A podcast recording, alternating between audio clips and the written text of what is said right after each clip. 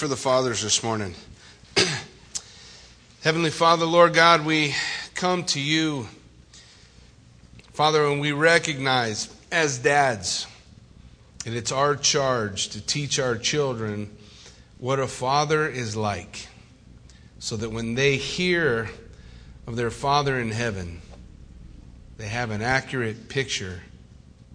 Lord, we pray as, as men, Lord God, that we would shoulder the responsibility and Father, we set aside this time just to honor the fathers, those who taught us what we needed to learn, whether they're with us or, or away. Today we remember them and we're reminded, Lord God, and we just ask, Father, that as we come before you and remember all that you have done for us, that we would go forward and shine that light so that the world would see our good works and glorify our Father in heaven.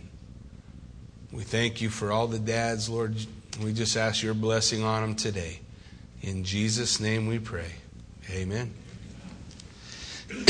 well, if you have your Bibles with you this morning, I want to invite you to open up to Matthew chapter 25, and we'll continue uh, working our way through what is commonly known as the Olivet Discourse uh, because it takes place on the Mount of Olives. And remember the way we got here. Jesus was standing, he had come to the temple, he had cleansed. You remember, he said, This is my house, my house is a house of prayer. He cleansed the temple there.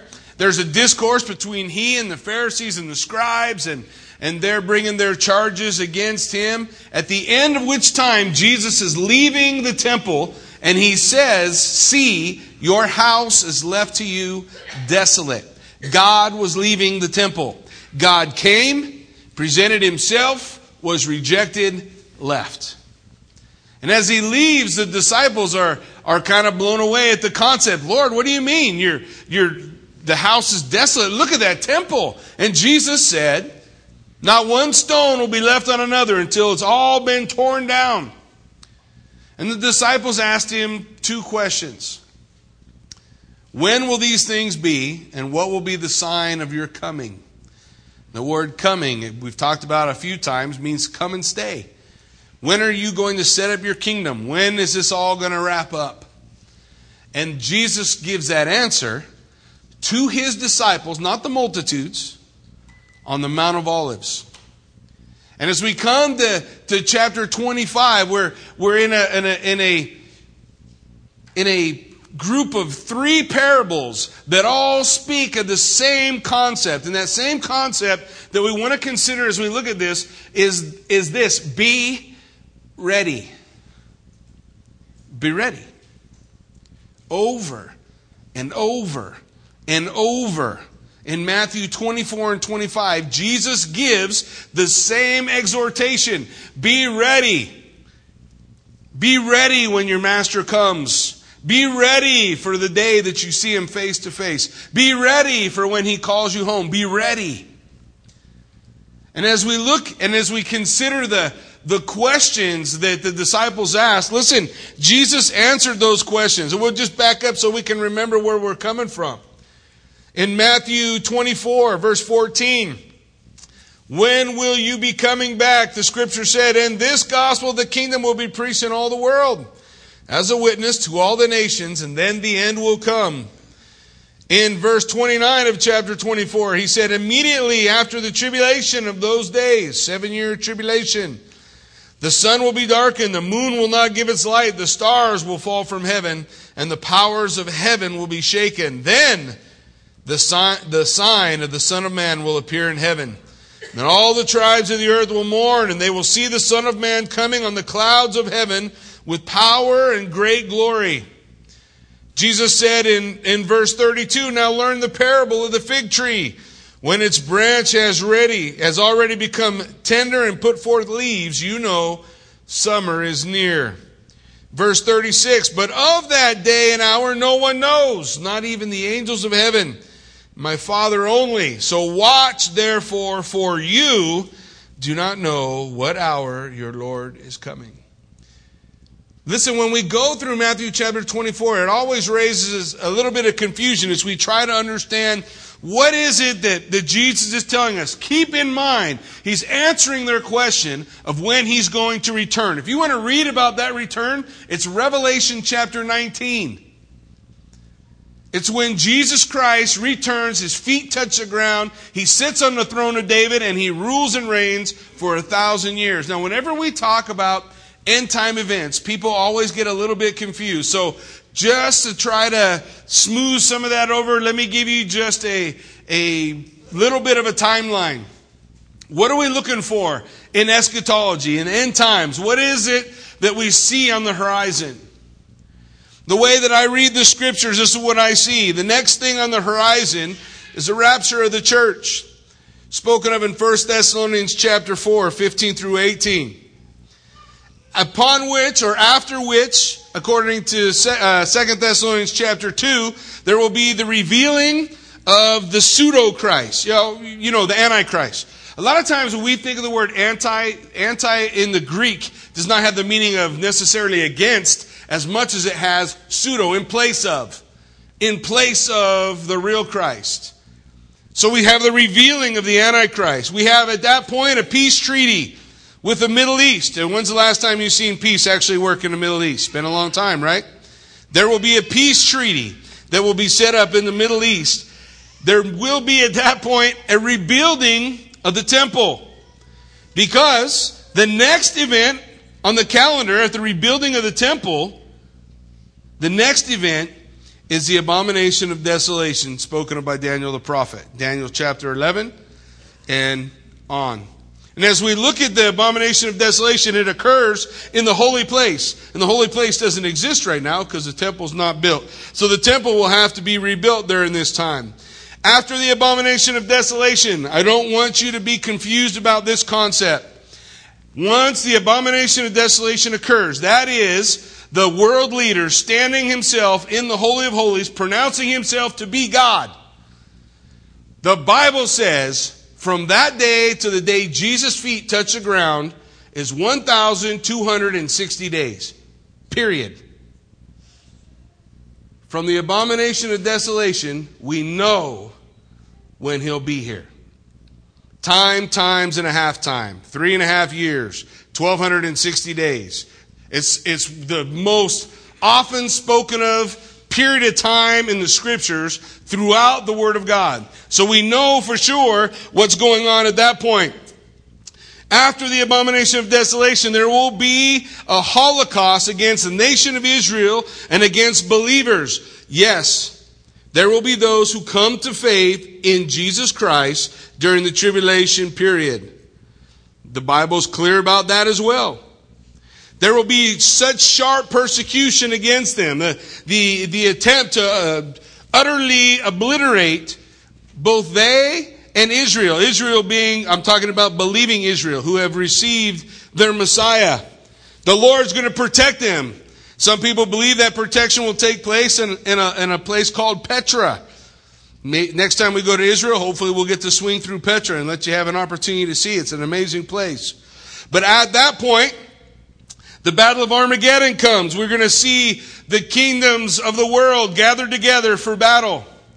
At that moment, as they're gathered together, headed toward Jerusalem, but they gather in a place called Har Megiddo, the valley under the Mount of Megiddo. We call it Armageddon. And in that valley, the Jezreel Valley runs for 180 miles. They're going to head toward Jerusalem, at which time Revelation 19 occurs.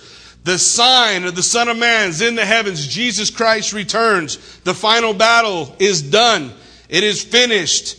He sets up his kingdom, at which time you have the judgment of the nations, which we'll read about in Matthew chapter 25. The judgment of the nations, where the righteous will enter into the kingdom and the, the, the unrighteous will not. At the, after the judgment of the nations, Satan is going to be chained. He's going to be put in chains in a pit for a thousand years. And then we enter into something called the marriage supper of the Lamb. The marriage supper of the Lamb is that, is that wedding feast, the wedding feast where the bridegroom and the bride gather together, the bridal party, and they celebrate. Now, a lot of people think that the marriage supper of the Lamb occurs in heaven after the rapture. Let me tell you why I don't believe that. In Daniel chapter 12 verses 1 through 3, we're told that the resurrection of the Old Testament saints will not occur until Jesus Christ puts his feet on the ground. Until Jesus puts his feet on the ground. The Bible tells in Matthew chapter 7 that we all are going to sit down with Abraham, Isaac, and Jacob at the marriage supper of the Lamb.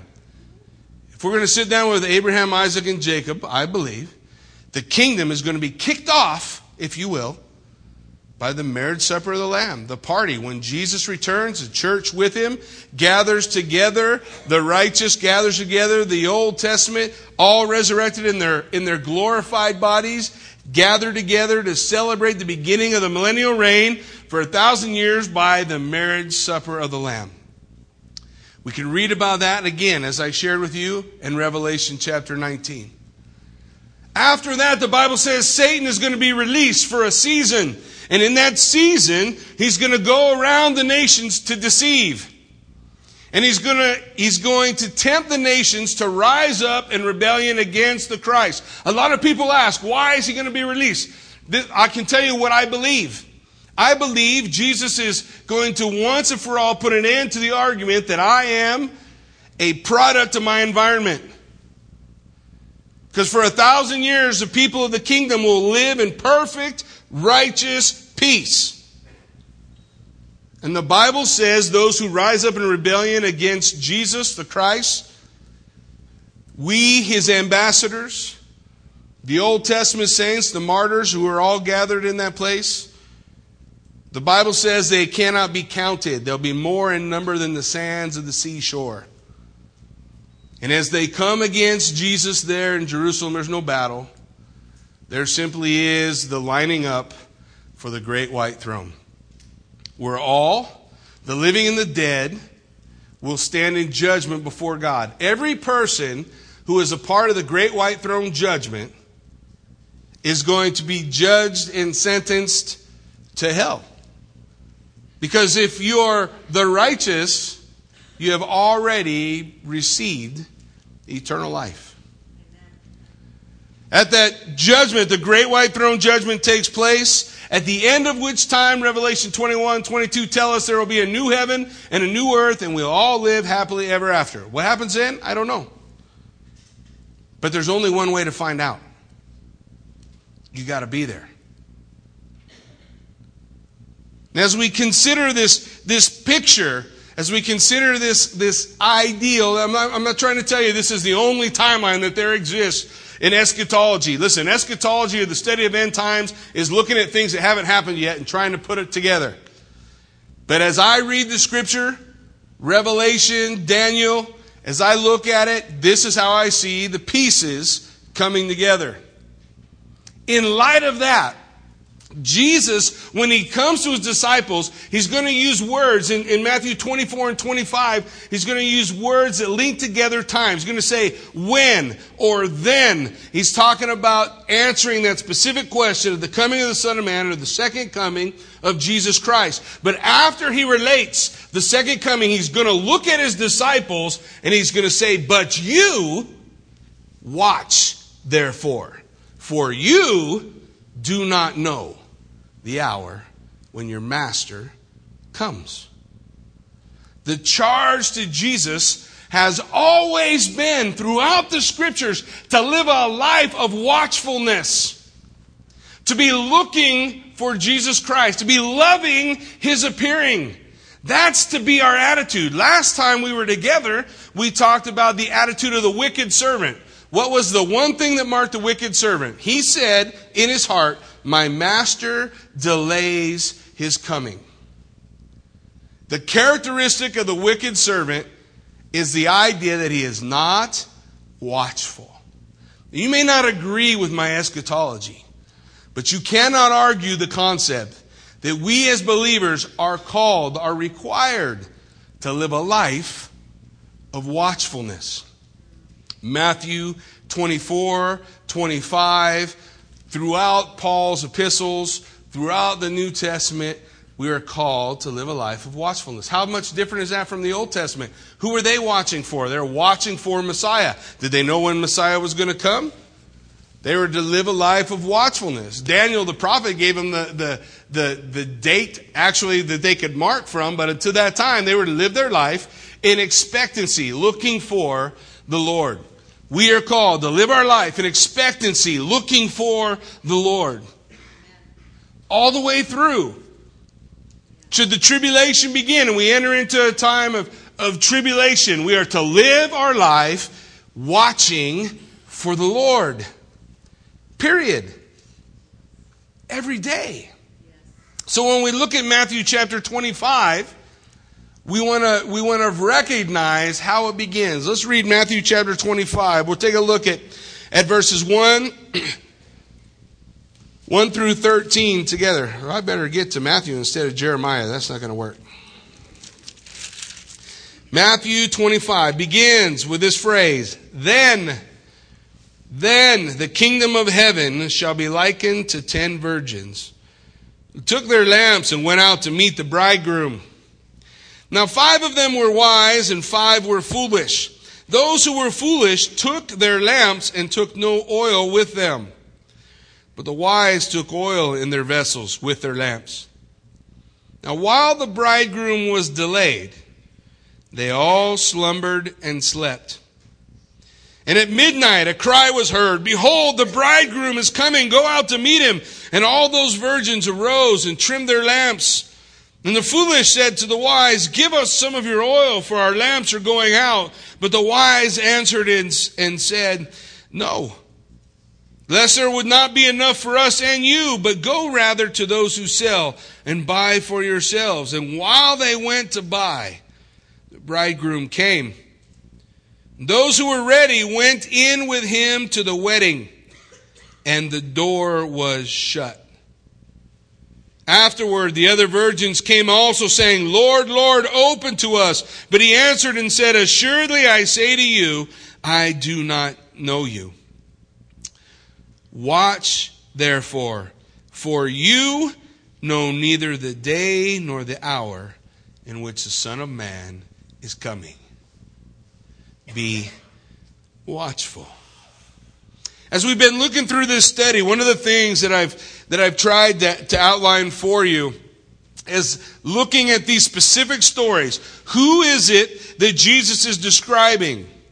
We see three groups of people those who don't watch, and those who don't know. Those who don't watch and don't know are unbelievers. They don't care. It doesn't matter. Nothing changed in their life. That's simply those who, who do not have any faith at all. The unbelievers spoken of earlier in, uh, in chapter 24.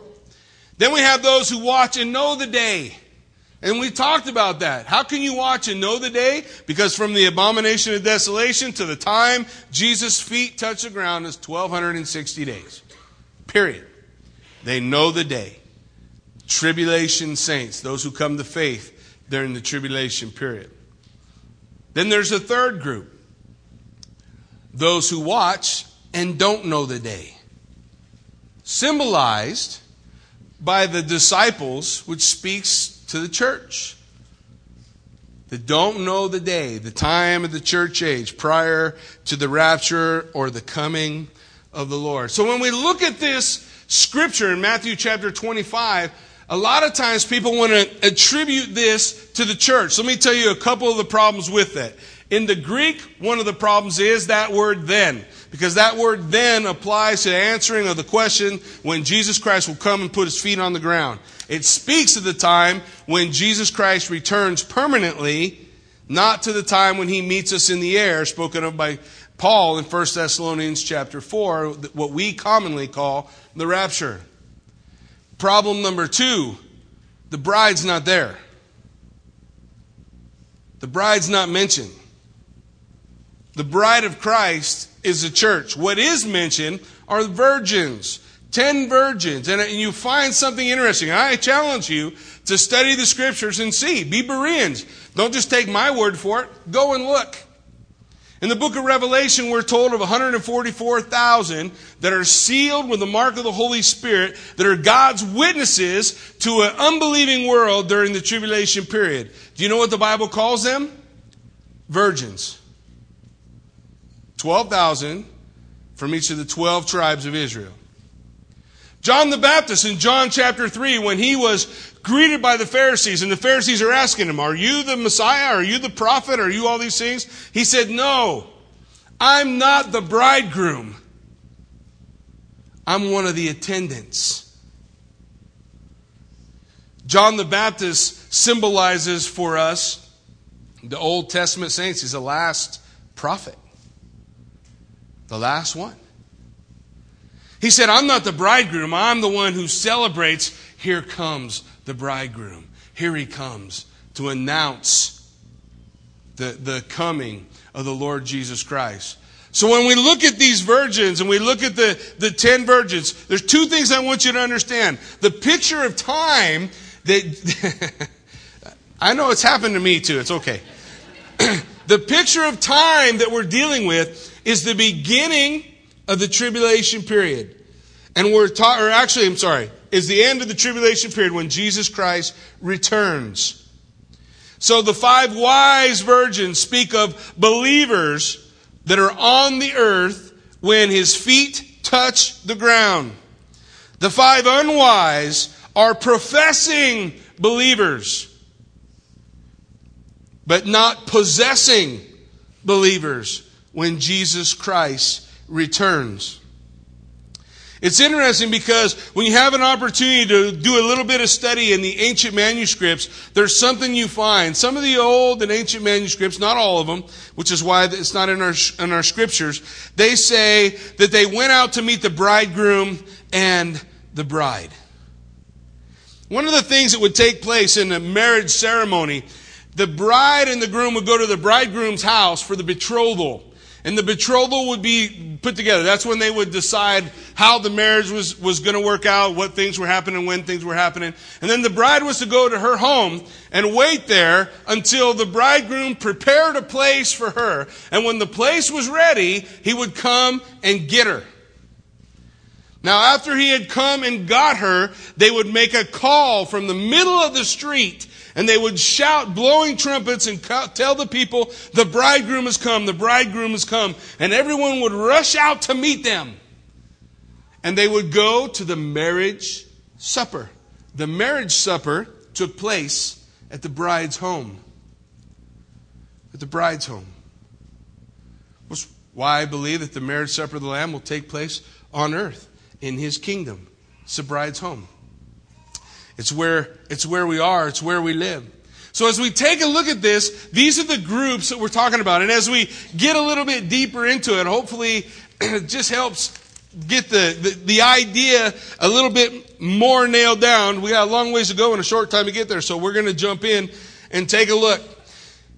The scripture lays out for us, and the kingdom of heaven will be like ten virgins who took their lamps and went out to meet the bridegroom. The picture is simple. Middle Eastern lamp it's a little lamp that kind of curved like this. In the bottom of that lamp was oil. In the oil would be a wick.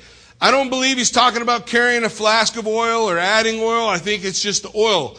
Oil in the lamp, ready to go. The wick in the lamp, ready to be lit, ready to be trimmed, ready to give light. The scripture lays out for us as they bring their lamps, they all have lamps. They're all gathered. They're all together in this place. Listen, they're all gathered together. But it says, Now five were wise and five foolish. Those who were foolish took their lamps with no oil in it. Listen, whenever we look at, at the pages of Scripture and we want to understand how to properly divide the Word of God, properly interpret the Word, we try to utilize the same symbols and signs that are throughout the Scripture. Oil always speaks of the anointing of the Holy Spirit. The difference between a possessor and a professor is the presence of the Holy Spirit in their life. When the disciples were saved in John chapter 20, Jesus said to them, Receive ye the Holy Spirit. Let me ask you a question. In Genesis chapter 1, When God said, Let there be light, what happened? There was light, right? So when Jesus said to the disciples, Receive you the Holy Spirit, what happened? They received the Holy Spirit.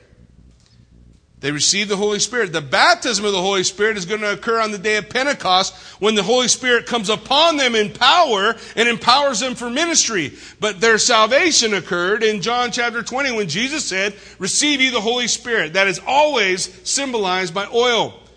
Whenever a king came for anointing as a king, what did they do? They poured oil over his head. What was the purpose of that? He has become what? God's anointed. Remember David? When he was raised up to be king and he was struggling with Saul, who was not a very good king, didn't follow the Lord, what did David call Saul every single time he met him? My enemy? No, he called them the Lord's anointed. Anointing with the Holy Spirit. The difference between the wise and the foolish is the possession of the guarantee that Paul speaks of, which is the proof of our salvation, which is the Holy Spirit residing in the life of a believer. And when the Holy Spirit resides in a life of a believer, a believer can no longer be satisfied to stay in a, in a pit of sin. The Bible says, how, how can we who have died to sin live any longer in there? The Holy Spirit, when He comes into our life, what's He do? He convicts us of sin. He convicts us of those issues in our life that we might lay them down and turn and go. That's where the Holy Spirit works. What do you have? A living and dynamic faith. Not just words, the reality. A real living faith. And the book of James tells us what does a real living faith always have with it? Works. Real living works from real living faith, which are all fruit of the gift of the Holy Spirit, which is given to you on the day that you give your life to Jesus Christ. On the day that you go to Him and say, I want you more than I want anything else. I want you more than anything. I, I, I don't want a great, happy, any this, that, or the other. All I want is you. And so I'm willing to turn aside, turn away from a life of sin and grab a hold of you for all I'm worth. Hold on to you with both hands. But in reality, he holds on to us, doesn't he? Jesus said, I hold you in my hand. And no one can snatch you out of my hand. And my Father is mightier than all. He holds you in his hands, and no one will snatch you out of his hands. What's that a picture of? There's no getting out. You belong to Him. Belong to Him. But the scripture lays out for us in this parable, he's saying, listen, please, listen.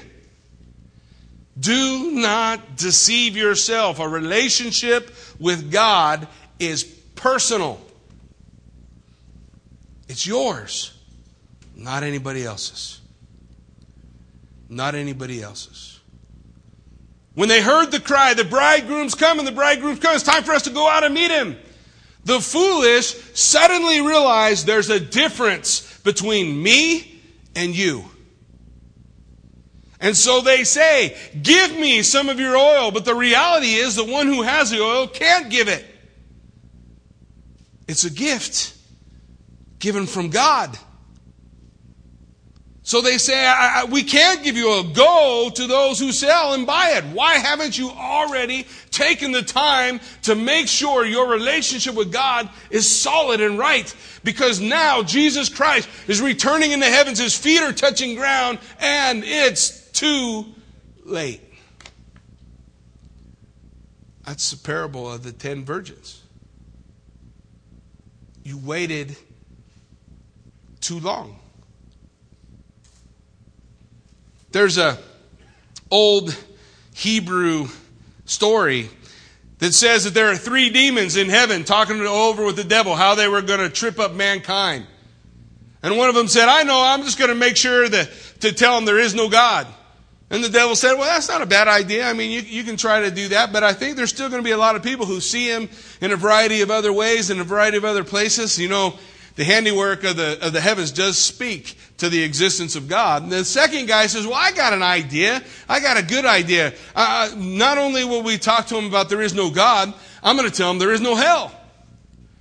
And the devil said, that's a good idea. You know, you could, you could lay that out for him. There is no God and there is no hell. So, so then they, you know, they're not really understanding or considering the ultimate judgment that, that they're facing. But I think when people begin to take a look at the world, they're going to understand that there is some concept in every society on the face of the earth that speaks of a heaven and a hell. So I'm not sure that that'll be the ultimate. And the third demon said, I know.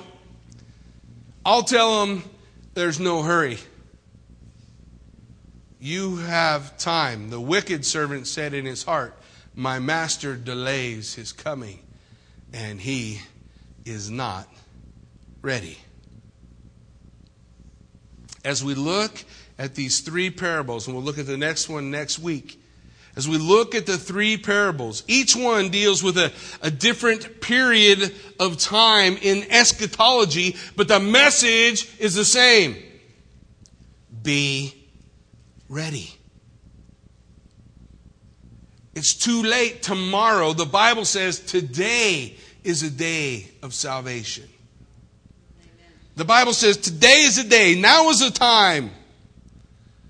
And we want to be those who possess what that, that promise of what God has for us. Have you ever felt like your, your relationship, your, your, your, your faith is just dry and it's just not going anywhere and, and I don't feel anything and, and, and, and I'm, I don't feel empowered to be a witness. And I don't feel empowered to, to be who or what God wants me to be. Then you may need to ask yourself, am I a professor or a possessor? Do I have the empowerment of the Holy Spirit within me to be who God's calling me to be? Am I empowered for service? Am I empowered for faith? Am I empowered for those works? Because listen to what takes place if you're not. The Bible says in verse 10 as they went out to buy, the bridegroom came, and those who were ready went in with him to the wedding. And what happened? The door was shut. That should, as we've been going through this section of Scripture, also remind you of another door that was shut. It says, as it was in the days of Noah, so it shall be in the, in the time of the coming of the Son of Man. What happened in, in the time of Noah? They all got into the ark, and what happened? God shut the door. The day of salvation, the opportunity to not perish in the flood was over when he shut the door. It says here that the, the door was shut. And afterward, the others, the other virgins came to him. and they said, Lord, Lord, open to us. But he said, Assuredly, I say to you, what? I do not know you. You were never mine. You tricked yourself into believing that you had a relationship, but without the Spirit, you are not His. The very first thing God gives us upon salvation is the Holy Spirit. The very first thing that He pours into our life is the Holy Spirit. Now, this should not come as a shock to you because we studied this in Matthew chapter 7. If you want to just turn to the left a little bit, Matthew chapter 7, you'll remember this, this scripture as we look at Matthew 7, verse 21. Jesus on the Sermon on the Mount he said this Not everyone who says to me, Lord, Lord, shall enter the kingdom of heaven, but he who does the will of my Father in heaven. Many will say to me in that day, Lord, Lord, have we not prophesied in your name or cast out demons in your name and done many wonders in your name? And then I will say to him, I never knew you. Depart from me, you who practice lawlessness. There's a couple of things that I want you to notice in this section of scripture. He says, not just him who says, Lord, Lord, but he who does the will of my Father. The, the Bible tells him in First John, and First John, we study First John so that we can know that we have salvation. He says in First John,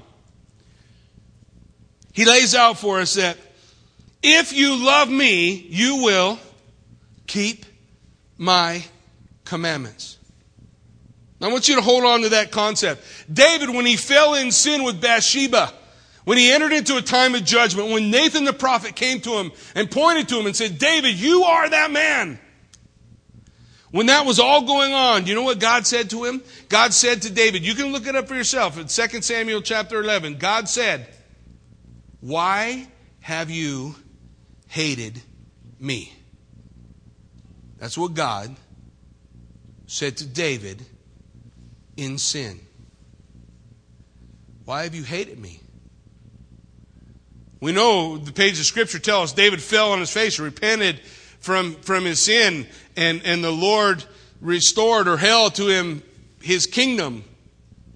We see those things happen in, in, in, Psalm chapter 51. So, so we won't go necessarily through those things, but I want you to hear the words of God. Why have you hated me? First John, he laid out for us. If you love me, you'll do what? You'll keep my commandments. So if we don't keep his commandments, now before you get too hung up, Jackie, man, you're getting all works related with me. I'm having a hard time. Hang with me. Hang with me. The word keep means to treasure.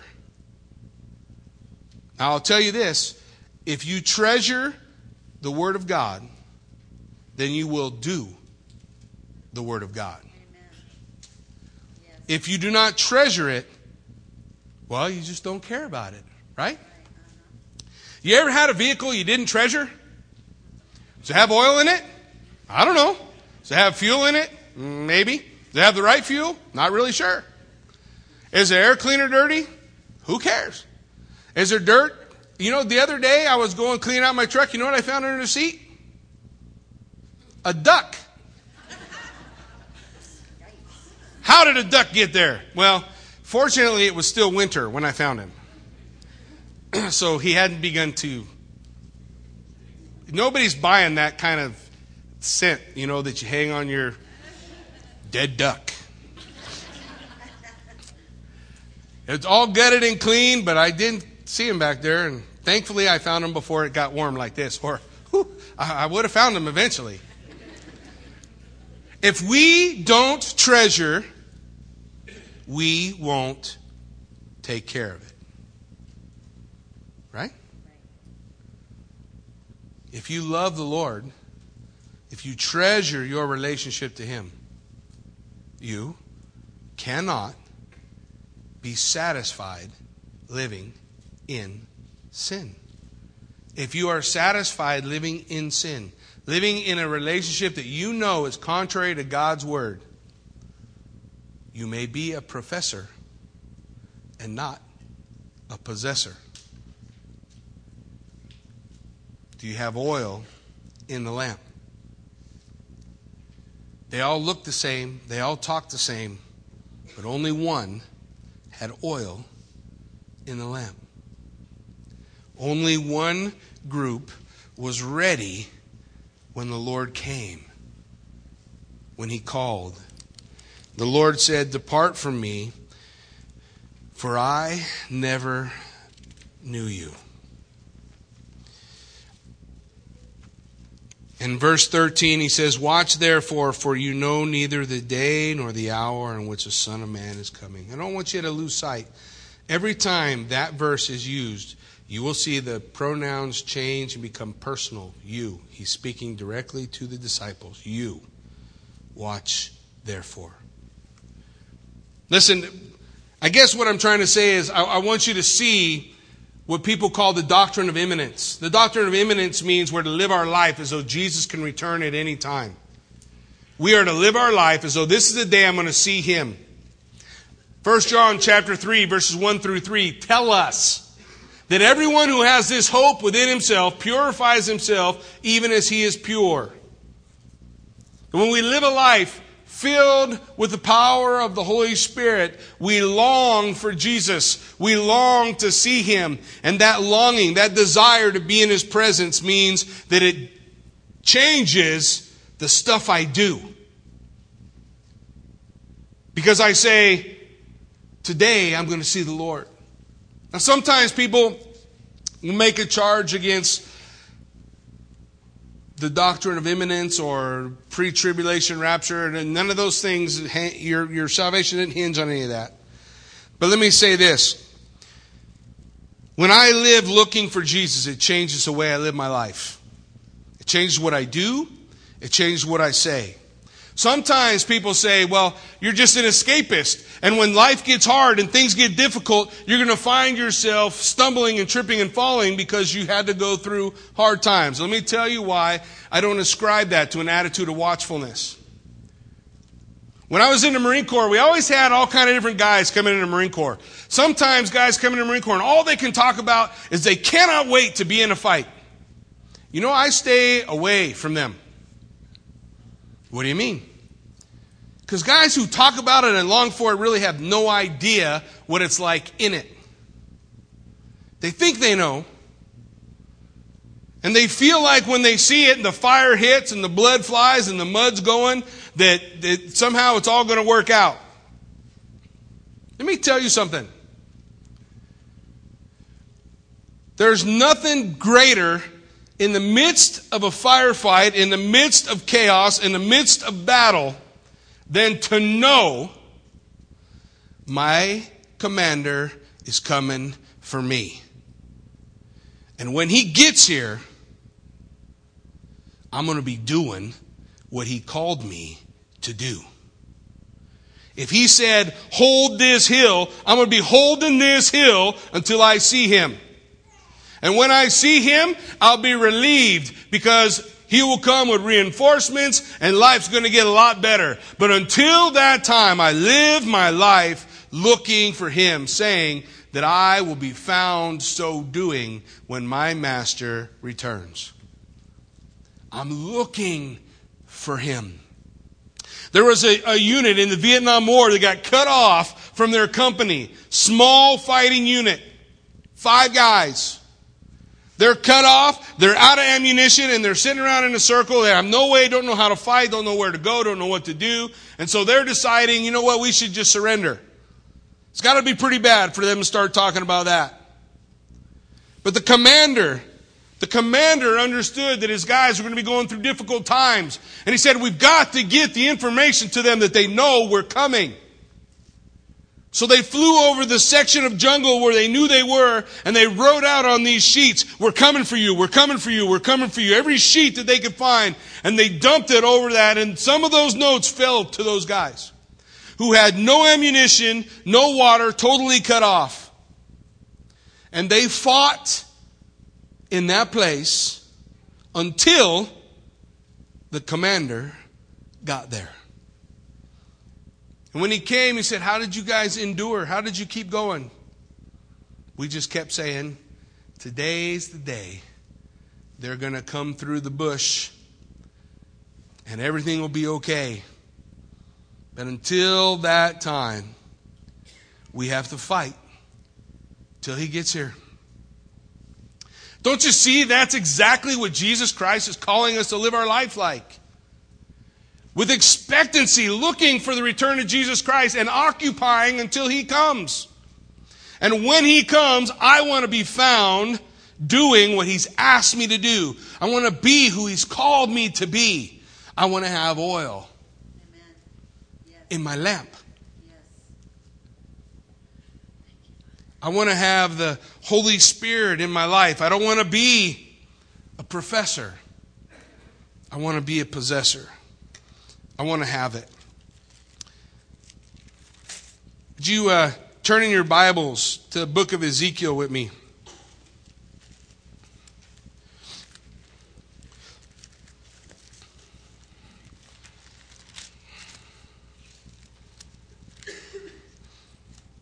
Keep turning left. If you see Daniel, it's a little further. If you see Jeremiah, go right. If you see Genesis, really go right. Ezekiel chapter 37.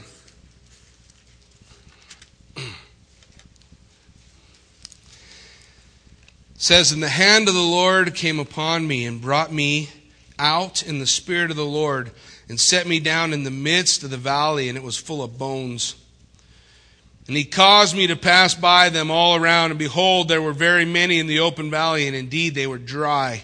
And he said to me, Son of man, can these bones live? So I answered, Oh Lord God, you know. And again he said to me, Prophesy to the bones, and say to them, O dry bones, hear the word of the Lord. Thus says the Lord God to these bones, Surely I will cause breath to enter into you, and you shall live. Verse 7 So I prophesied as I was commanded. And as I prophesied, there was a noise and suddenly a rattling, and the bones came together, bone to bone. And I looked, and the sinews and the flesh came over them, and the skin covered them, and there was there was no breath in them. So he said to me, Prophesy to the breath. Prophesy, Son of Man, say to the breath. Thus says the Lord God, Come from the four winds, O breath, and breathe on the slain, that they may live. So I prophesied as he commanded me, and breath came, and they lived and stood on their feet. Prophesy over the dry bones. Prophesy to the breath, the breath, the ruach. Ruach, it's, it's this. Jesus said, Receive ye the Holy Spirit.